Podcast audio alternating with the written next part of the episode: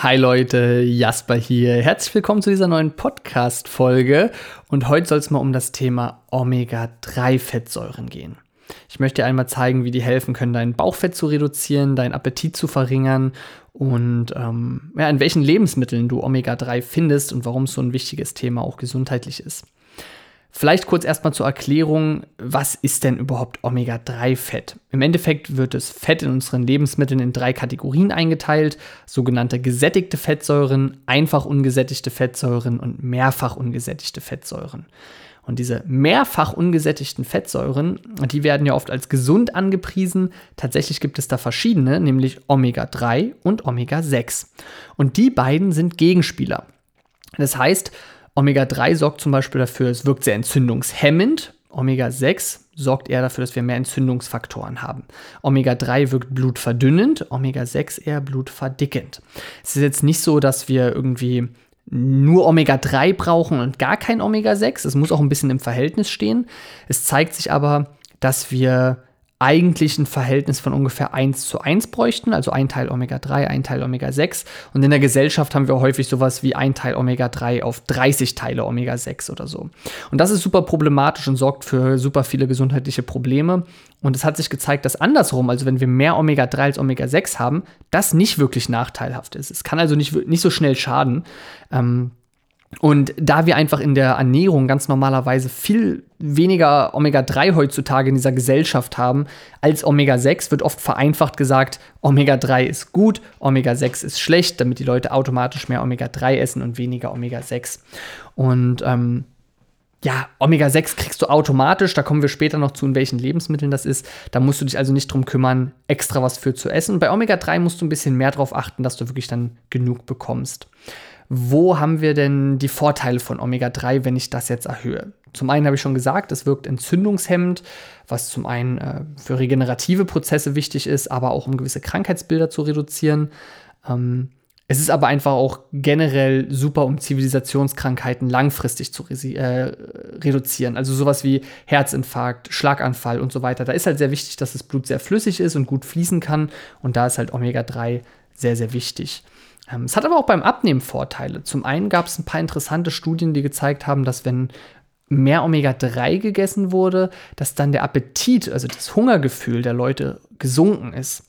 Es gab aber andere Studien, da war das nicht ganz so eindeutig. Das heißt, hier müsste man das einfach mal ausprobieren, ob wenn man mehr Omega-3 in die Ernährung einbaut, ob man automatisch weniger Hunger hat, dadurch unbewusst, ohne dass man es merkt, weniger isst und dadurch halt besser abnimmt. Ähm, wie gesagt, das ist jetzt aber nicht super bestätigt. Das muss man einfach, manche Studien haben gesagt, ja, manche waren sich nicht so einig. Einfach mal ausprobieren, schaden kann es ja nicht. Und was ich sehr interessant fand, ist, dass ich Studien gefunden habe, die gezeigt haben, dass das Bauchfett, das viszerale Fett durch Omega-3 reduziert wurde. Das viszerale Fett ist ja deutlich aktiver und interagiert mehr mit Hormonen und so, ist aber auch gesundheitlich viel, viel bedenklicher, denn es äh, sorgt eben eher für diese Zivilisationskrankheiten, da es eben so aktiv mit verschiedenen Hormonen und anderen Enzymen ist. Und da hat sich gezeigt, durch die Einnahme von Omega-3 konnte zwar nicht insgesamt der Körperfettanteil einfach gesenkt werden, aber es ist verhältnismäßig das Viszeral, also dieses Bauchfett, zurückgegangen. Und das ist natürlich sehr, sehr gut, weil es zum einen natürlich vielleicht optisch schön ist, zum anderen aber gesundheitlich super Vorteile hat. Ähm, deswegen möchte ich dir einmal so ein bisschen zeigen, wo Omega-3 eigentlich drin ist und wie viel Omega-3 wir brauchen. Es gibt hier zwei verschiedene Arten von Omega-3. In Pflanzen finden wir das sogenannte ALA, die Alpha-Linolensäure. Und in tierischen Produkten wie fettem Seefisch, wie also Lachs, Makrele, Hering und so weiter, da finden wir direkt EPA und DHA, also Eicosapentaensäure und Docosahexaensäure. Die Fachbegriffe musst du dir nicht merken. Wir reden ab jetzt nur noch von ALA in Pflanzen und EPA und DHA in tierischen Produkten. Und das, was unser Körper am Ende des Tages braucht, ist auch EPA und DHA. Der Körper kann sich aber, wenn er ALA aus den Pflanzen aufnimmt, das umwandeln zu dem EPA-DHA, was er dann auch wirklich benutzen kann. Die Umwandlung ist tatsächlich relativ gering. Das heißt, es werden je nachdem nur um die 5 bis 10 Prozent bei EPA umgewandelt, noch deutlich weniger bei DHA. Nichtsdestotrotz reicht das vollkommen aus, um den Körper ausreichend mit Omega-3 zu versorgen. Gerade wenn man mal guckt, was die normale Menge ist. Die Deutsche Gesellschaft für Ernährung empfiehlt, dass 0,5 Prozent der zugeführten Energie aus Omega-3-Fettsäuren, also aus ALA, aus der pflanzlichen Omega-3-Fettsäure, bestehen sollten. Wenn wir jetzt mal eine Beispielrechnung machen, wie viel das wäre, wir sagen, unser Beispielmensch würde 2000 Kalorien verbrauchen, dann sollten 0,5 Prozent davon, also 10 Kalorien, aus ALA Omega-3 bestehen. Naja, und jetzt können wir ganz einfach gucken. Ein Gramm Fett hat 9,3 Kalorien, also ziemlich genau diese 10 Kalorien. Bei einer Person, die 2000 Kalorien am Tag isst, sollten also ungefähr 1 Gramm ähm, Omega-3 dabei sein. Und jetzt können wir einfach mal gucken, zum Beispiel, wie viel Fett haben Leinsamen? Die haben auf 100 Gramm so 35 Gramm Fett. Davon sind so 60, 65 Prozent Omega-3-Fettsäuren. Und wenn wir da jetzt äh, gucken, reichen also ungefähr 5 Gramm Leinsamen am Tag aus, um dann dieses eine Gramm ALA aufzunehmen. Das heißt, eine Person, um es jetzt runterzubrechen, die 2000 Kalorien am Tag isst, könnte schon mit 5 Gramm Leinsamen am Tag den Omega-3-Bedarf decken. Wir sehen also auch, wenn die Umwandlung von ALA zu dem tierischen EPA-DHA relativ gering ist, ähm, können wir das trotzdem ganz gut bewerkstelligen. Man sollte bei Leinsamen immer darauf achten, dass die geschrotet sind, denn sonst können sie vom Körper nicht aufgenommen werden. Ja, die Leinsamenpflanze will sich ja so äh, fortpflanzen. Sie hofft, dass sie, der Kern gegessen wird, aber nicht von den Zähnen aufgeknackt wird. Und dann rennt der Urmensch quasi über die Wiese und scheidet irgendwo dieses Kernchen wieder aus und es wächst eine neue Pflanze. Aber wenn wir so fies sind und die einfach mit unseren Zähnen zermahlen, dann können wir halt diese hochwertigen Fettsäuren aufnehmen. Was ich dir empfehlen würde, da es ein bisschen schwer ist, all diese kleinen Kernchen wirklich mit dem Zahn zu erwischen, äh, hol dir einfach geschrotete Leinsamen, dann kannst du die nämlich auch verdauen. Ähm, ich würde aber empfehlen, dass wenn du gesundheitlich oder fürs Abnehmen einen Vorteil davon haben willst, dann solltest du mehr Omega-3 nehmen, als diese durchschnittliche Empfehlung ist, die einfach nur dafür da ist, um quasi das notwendige, die notwendige Menge aufzunehmen. Ich würde dir ruhig empfehlen, so 0,5 bis 1 Gramm und das sogar von EPA und DHA am Tag aufzunehmen. Ja, also eine deutlich höhere Menge. Und um das zu schaffen, bräuchten wir jetzt natürlich schon viel mehr von den Lebensmitteln. Omega-3-reiche Lebensmittel sind, wie gesagt, Leinsamen, aber auch Chiasamen. Auch Leinöl könntest du natürlich nehmen, wenn du einfach direkt aus, äh, direkt aus dem Leinsamen das Öl extrahierst. Ähm, aber um jetzt diese 0,5 bis 1 Gramm EPA und DHA, was der Körper dann auch benutzen kann, ähm, aus den Lebensmitteln zu kriegen, ja, da müssten wir jetzt ungefähr schon 50 Gramm geschrotete Leinsamen am Tag essen. Das wird jetzt schon etwas schwieriger. Zum einen einfach, weil es vielleicht nicht schmeckt, ähm, sich so viel Leinsamen über einen Salat zu machen oder über das Gemüse beim Mittagessen oder so oder ins Müsli morgens. Aber ja, so viel Leinsamen kann man ja kaum essen. Zum anderen, weil die natürlich einfach sehr, sehr viele Kalorien haben. Also Leinsamen haben ja ungefähr so Kalorien wie Nüsse und ja, mit 600 Kalorien pro 100 Gramm, da haben wir hier 300 Kalorien nur für das Omega-3, um das aufzunehmen. Das ist ja schon eine halbe Mahlzeit, das ist ja schon ein halbes Frühstück.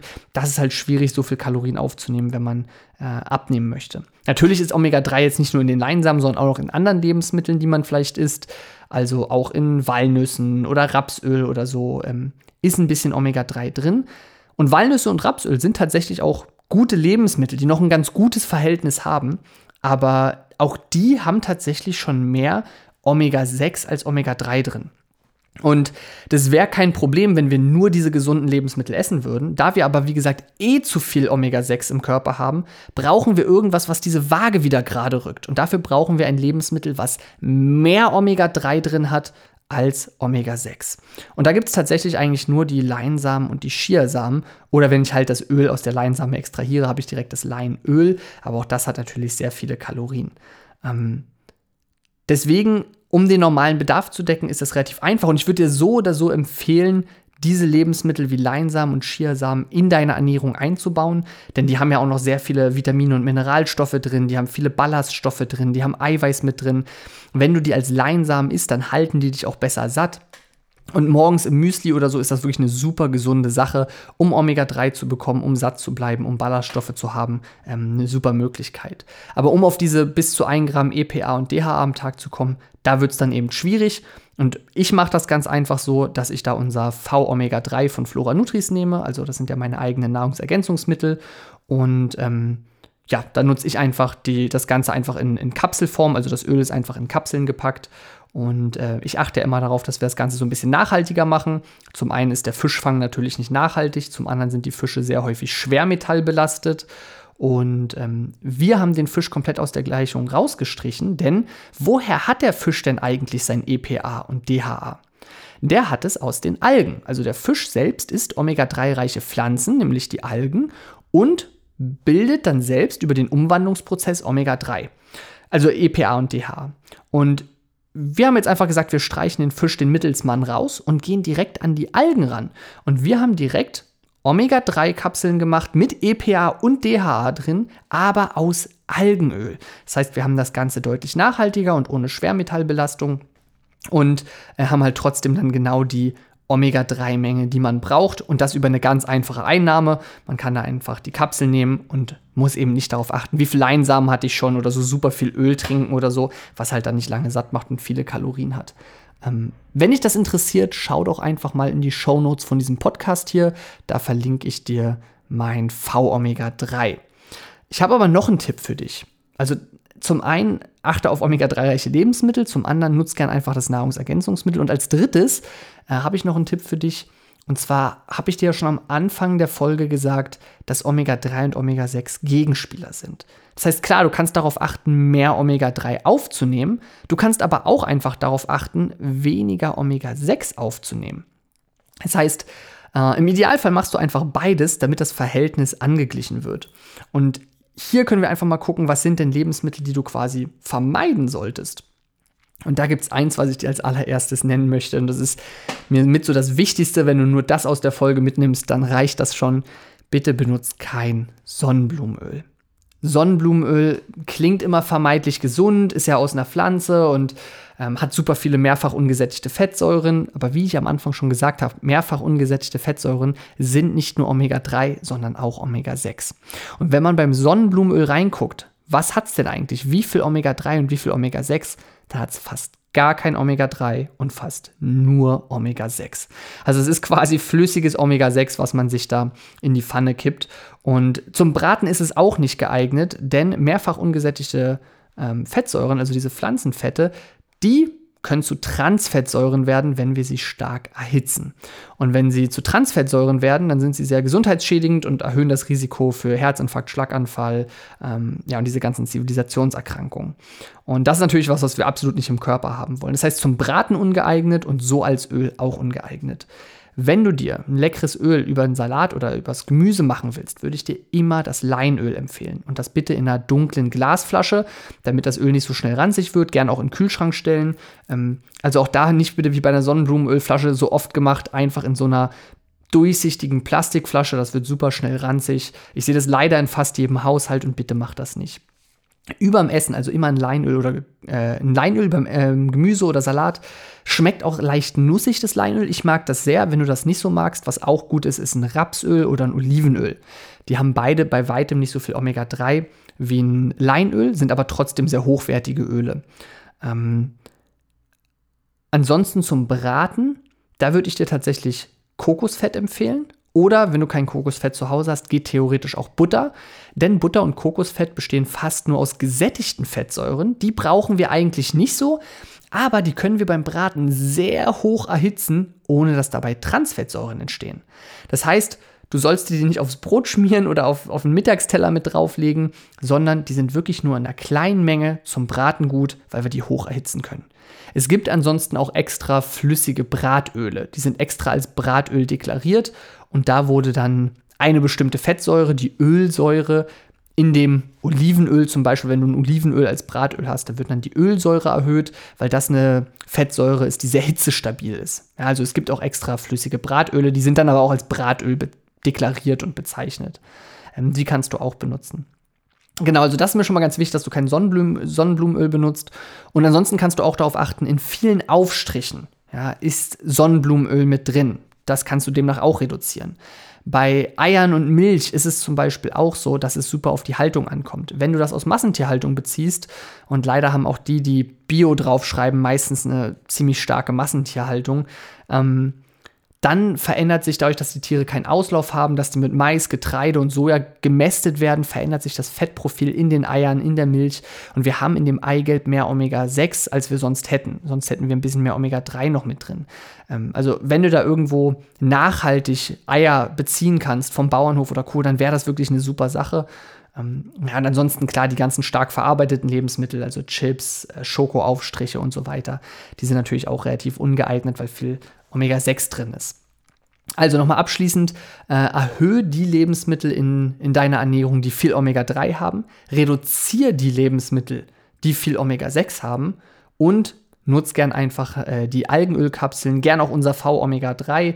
Ähm, du findest den Link, wie gesagt, hier in den Show Notes, ähm, um einfach genügend Omega-3 aufzunehmen und ein gutes Verhältnis hinzukriegen, dadurch vielleicht weniger Hunger zu haben, das viszerale Bauchfett zu reduzieren, Entzündungen zu hemmen und eben das Risiko für äh, Herz-Kreislauf-Erkrankungen und andere Zivilisationserkrankungen zu senken. Ich hoffe, das war mal ein, ein spannender äh, Abriss zum Thema Omega-3 und ich hoffe, da waren wieder ein paar Tipps bei, die du direkt in deinen Alltag integrieren kannst, denn das ist mir ganz, ganz wichtig, dass du nicht nur die Infos aufnimmst, sondern auch wirklich was veränderst. Sonst bringt es nichts, auch wenn du jede Podcast-Folge von mir hörst, wenn du nie was in deinem Alltag umstellst, dann wird sich natürlich auch nichts verändern. Deswegen, ich würde mich freuen, wenn du dem Podcast hier eine Bewertung da lässt, wenn du jetzt vielleicht ganz schnell einmal kurz dein Handy nimmst, ähm, eine Rezension schreibst und vielleicht einfach auch ganz kurz reinschreibst, was ist der eine Tipp, den du aus dieser Folge hier mitgenommen hast, den du sofort umsetzen wirst. Würde ich mich sehr darüber freuen und dann hören wir uns wieder in der nächsten Podcast-Folge. Bis dahin, ciao.